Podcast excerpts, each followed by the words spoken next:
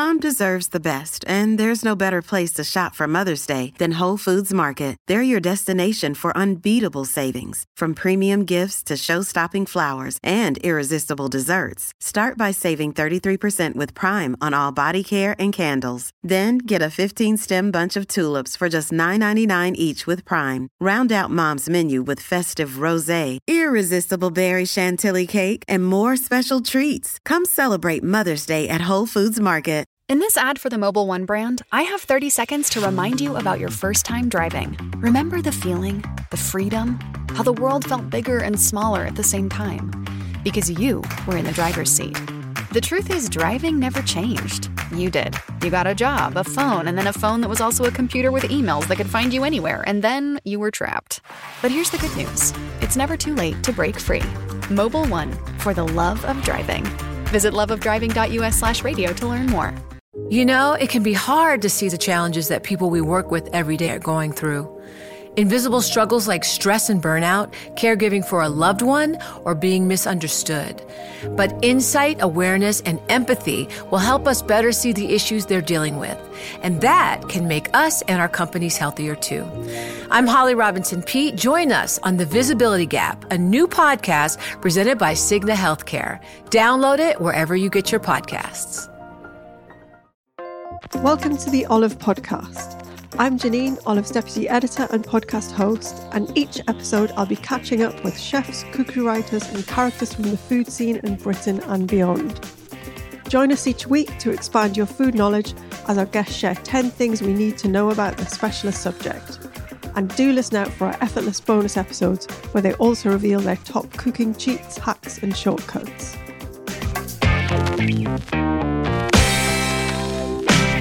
I'm delighted to welcome Hannah Guinness back to the podcast today. Hannah is Olive's drinks expert and she also writes the monthly Measure column, which covers drinks news and trends, great cocktail recipes, home bar hacks, and bar reviews. Welcome, Hannah. Thanks for having me. Thanks for coming to chat to us today. So, we're going to talk a little bit about wine and sustainability and explore what that can mean, and hopefully give listeners a few things to think about when buying wine. Um, let's talk about one of the most obvious things first, which is packaging. So, I've noticed there seems to be a move towards acceptance of different ways to package wine apart from glass. For example, in the past, something like uh, a boxed wine would have been seen as a bit naff, or you know, something that like a bit studenty or a bit cheap. But now you can buy really good wine in a box, can't you? Tell us about that and some other things that that are out in the market. Yeah, definitely. For a long time, um, glass was seen as kind of the only material for for bottles of wine. Um, but you know, some of you might know that glass is not very environmentally friendly. Um, it takes loads of energy to produce. And interestingly, um, a glass bottle accounts for 68% of a wine's total carbon footprint, which is actually massive. Um, and increasingly, especially in the last few years, um, the wine industry is kind of playing paying a lot of closer attention to um, sustainability issues and looking for kind of different yeah. ways of packaging their wine. And I think people are becoming a lot less snooty about it. I think before yeah. it'd be like anything that wasn't in a glass bottle, you'd be a bit like, yeah. This is going to be rubbish. There was some dodgy stuff out there, though, to be fair. Oh, definitely. Yeah. I mean, boxed wine is very much student party yeah. and, you know, um, but I think that's ropey barbecue vibes. Yeah. And, and it, it, it kind of speaks to the fact that if if brands aren't taking it seriously, you'll only have the like bottom level brands who are doing it. Whereas mm. once once better and better people start getting into it, better better wineries start getting into it and producing wine in boxes, then you get better box wine, don't you? It's just a it's not like it's a bad thing to to actually store wine in. Not at all. It has um, loads of advantages. So, for, for box wine, for example, um, it's a great way if you want to buy wine in bulk because yeah. a lot of box wine you can buy usually like two or three liters. Yeah. So it's kind of perfect for like parties or barbecues or gatherings. Yeah. Um, something else that people don't know about box wine is that it often lasts a lot longer yeah. um, than wine in a bottle. So wine in a bottle, you know, you're going to give it a few days max, right? Once yeah. you open it, but you can keep box wine that will keep for. I mean, some some brands claim it'll last for like six weeks. Um, Kate, our wine writer, says usually it's about three weeks, but that's yeah, already like it's a lot longer than yeah. at least three times as longer as a bottle of wine. Um, and actually, as well as like serving wine to lots of people. It's actually quite a nice option for everyday drinking. So store it in the fridge, and you know it's quite good for sort of you know having a glass or two in the evenings. Yeah. Um, and it saves on waste as well. So you're not you're not having to kind of like, and also just your consumption. You're not thinking, oh well, I've got to finish off the like bottle. an open bottle's an empty bottle. yeah, exactly. I mean, I'm, yeah, if anything's left over, I'm like, it must go. It, it cannot be wasted. So, and you know, there are some really nice um, brands like When in Rome and Bowl Grabber, which you can find in in in quite a few different main supermarkets now, that do really really nice wines. yeah, cool. Um, what about some other um, examples? I know you were talking to me earlier about cardboard bottles, which I just can't really get my head around. Yeah, they do seem um, like.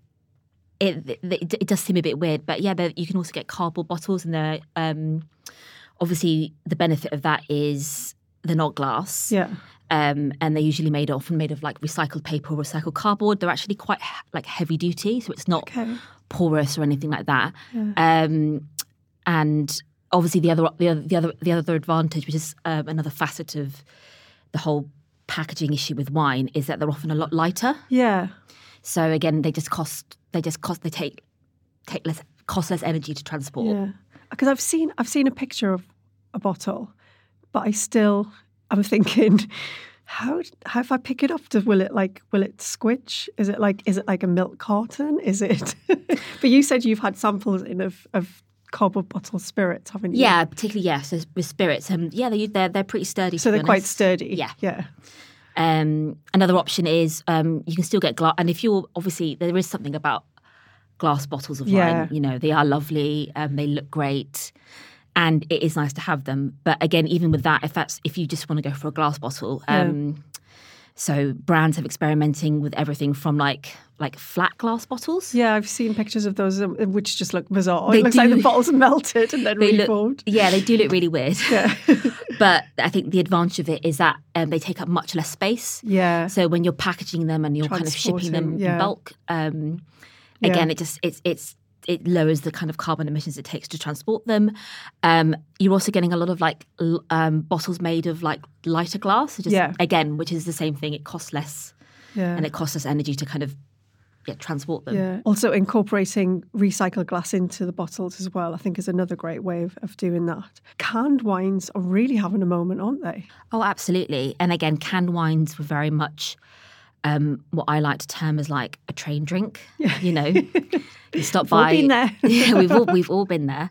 Um, I'm actually quite partial to a train cider myself, but um, yeah. So it's something you know you grab, you know, stop at the train station, get a little can of wine for the way home, or you take it to festivals or to picnics, and it you know I've had plenty of um, quite ropey examples, but um, increasingly. Again, you're getting really, really nice wines that come canned. Yeah. And again, usually canned wines are lighter than glass. It's much more environmentally friendly. Um, they often come in like single servings or maybe like slightly, you know, double servings if you want two small glasses. So they're a really nice option if um, just fancy fancy a glass of wine. Yeah. Because I mean, you can get mini bottles of glass, mini glass bottles, but these are, are you know, more environmentally friendly and. And they're also a great way of just trying wines, like instead of committing to a, a bigger bottle. Um, And does it, do they keep, they keep the wine? I mean, it, we're not talking about wine that needs to be, because the beauty of a glass bottle, I guess, is if you're if you're aging wine, if wine needs to be laid down, if it's a decent wine, then it needs to go in a glass bottle. None Yeah. of these things will work for a for a wine at a certain price point that needs to be left for like 10 years or No, whatever. no. But canned wine is just really good wine and it's the kind of wine that you want to drink young and fresh as well. So canning it is not going to affect the flavour, is it? No, no, not at all. Um, again, it's it, like box wine. It's a great option for everyday drinking. Yeah. Um, you're you're finding increasingly in supermarkets like really nice canned wines. Yeah. Um, there's one which I've definitely seen sold in supermarkets from a brand called The Uncommon, which does a nice little like um, it's made with English wine. Oh, They okay. do like like a sort of canned English wine spritzer, which is really nice. Um, there's also a really um, cool brand called Brixton Wine Club Yeah. that specialize it's an online retailer and specializes in selling um, canned wines and actually i uh, recently wrote a feature on boozy advent calendars and they have a canned wine advent calendar Ah. Which i just thought was really cool That's a brilliant idea. In this ad for the Mobil 1 brand, I have 30 seconds to remind you about your first time driving. Remember the feeling, the freedom, how the world felt bigger and smaller at the same time? Because you were in the driver's seat. The truth is, driving never changed. You did. You got a job, a phone, and then a phone that was also a computer with emails that could find you anywhere, and then you were trapped. But here's the good news it's never too late to break free. Mobil 1, for the love of driving. Visit loveofdriving.us slash radio to learn more. You're going to talk about Bagnums as well? Yeah, so Bagnums are sort of um, an alternative to bag and box wine, um, and it's just like a big plastic pouch. so it's even almost more like seen them. back, I have the ba- seen back to them basics. in, a, in higher end supermarkets. Yeah. I think I've seen the sort of like um, it's just got the little nozzle on the front and it's like a white. I mean, I love it. I love the idea of it for I a know. party. and I, I bought um, I bought some nice like Provence rosé from like M&S Yeah. in a Bagnum. Um, so again, you know, those can be a really good option as well. Yeah. But you were saying earlier as well that, um, you know, packaging wine is actually quite new in terms of like how long wine's been around, isn't it? Um, yeah, for sure. I mean, you know, the, the idea of using glass bottles of wine um, has been around for about 300 years. Yeah. But before that, it was completely standard to um, basically sell wine directly from the barrel. So you'd go Yeah. to the the vintners or the whatever the, the you know equivalent was for a for a wine shop, and you would bring your own vessel or your own jug, and you know, and actually you can still see that in countries like Spain. Um, so like sherry bars will serve their wines directly Yeah. from the barrel into the glass. I wonder if that's like something that could be explored in the future, you know, in the way that you can now go to like a craft brewery and be buying like cask fresh like brews. Yeah. almost like they're straight off the, the line or whatever. I wonder if like wineries would start offering. I don't know. I guess it's one to, to think about. But Yeah, it, but, it makes sense, doesn't it? If you're if you if you did have we're, we're so into um, uh, you know you what, what do you call those stores? Um, no waste stores where you take your own packaging along and you buy your cereals and you buy your rice and stuff, but you're taking your own containers. Um, you know, why can't we do the same thing for wine? I think you are actually you're seeing that more and more often. Yeah. Um, my local kind of um, organic sh- supermarket Yeah. has a zero waste, like a sort of bulk buying section. Yeah. And you can buy bottles of yeah, you can buy. You, it sells wine on tap basically. Does it? You can fill it up, and So you can do that. So I've just missed out on that. you can do it. And some bars also will will, will, will sell wine on tap, and that's actually Yeah. um, if if you're out and about and you just want a glass of wine, Yeah. that's another eco-friendly yeah, option. amazing. Um, let's talk a little bit about you. You mentioned it before. Like tra- transportation is another area that we have to think about, isn't Mm-hmm. it? Because obviously. We can make wine in this country, but we cannot make it at the rate that people need to drink it or at the price point that people want to drink it either. Mm. Yeah, I mean, it's sustainability in wine. Sometimes there are surprising elements that you just you wouldn't have considered. Yeah. like transportation. So, um, you know, a lot of kind of more budget friendly, cheaper wine is often transported in bulk to the UK Yeah. and then bottled in the UK. Oh, okay. So again, you know, you're, you're reducing the amount of energy it takes to transport the wine. Um, something another aspect to think about is, you know, wine when wine is grown in pla- in places that's re- are really conducive for grapes to grow. Yeah. Um, maybe because of you know sunshine or the weather, it can often cost you know t- takes it's less energy intensive. Yeah, that's true. So that's something to consider so as well. So it's kind of like all the different levels of you're like one thing can outweigh another in Yeah. terms of how much energy you're actually using Mm. because there's all these different levels isn't it when i was reading about this today i was thinking there's like the, the either um, ecological and then there's kind of ethical and then there's a sustainability so they all but they all kind of go hand in hand with each other as well Yeah, definitely. And it, it can be a bit overwhelming because there's so many different facets, but sometimes it's just helpful to maybe just pick one, one something that is important to you or one element Yeah. because you know it's it's it's it's difficult to tick all the boxes, right? But yeah um, there are there are lots of different ways that you can buy wine more sustainably. yeah i mean let's talk about some of the kind of things that vineyards are doing to tackle these issues Yeah, so um, so our wine writer Kate has um, described wine as quote the canary in the coal mine when it comes to climate change, um, just because wine harvests can be really dramatically affected by yeah you know, rapidly changing weather patterns. So, you know, you can wipe out a whole harvest when you have um, an unseasonal frost or Yeah. flooding. So, I think that's why you're seeing um, producers and vineyards, you know, um, sort of getting ahead of the curve when it comes to tackling comes to tackling um, sustainability. Yeah.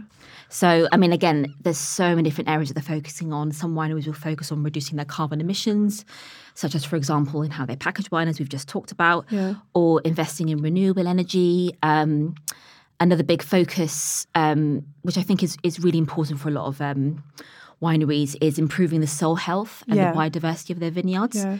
So, again, you know, that might involve, um, you know, not just growing grapevines, but growing plants Growing around. yeah, growing around that complement the grapevines Yeah, that so you're not help. just growing one type of plant, you're growing several different types of plant, and that enriches the soil because then you get different creatures and bacteria and everything. or, they, yeah. or they might be, you know, they might be, um, they might attract insect, they might attract insects that are kind of natural, yeah, um, fertilizers. pest, yeah, or fertilizers or pest killers, pest, pest killers. Yeah, or just in generally just improving the biodiversity, so attracting Yeah. other wildlife to the area. yeah. So, in any production, there's naturally waste product. Mm-hmm. What sort of things are wineries doing to offset that?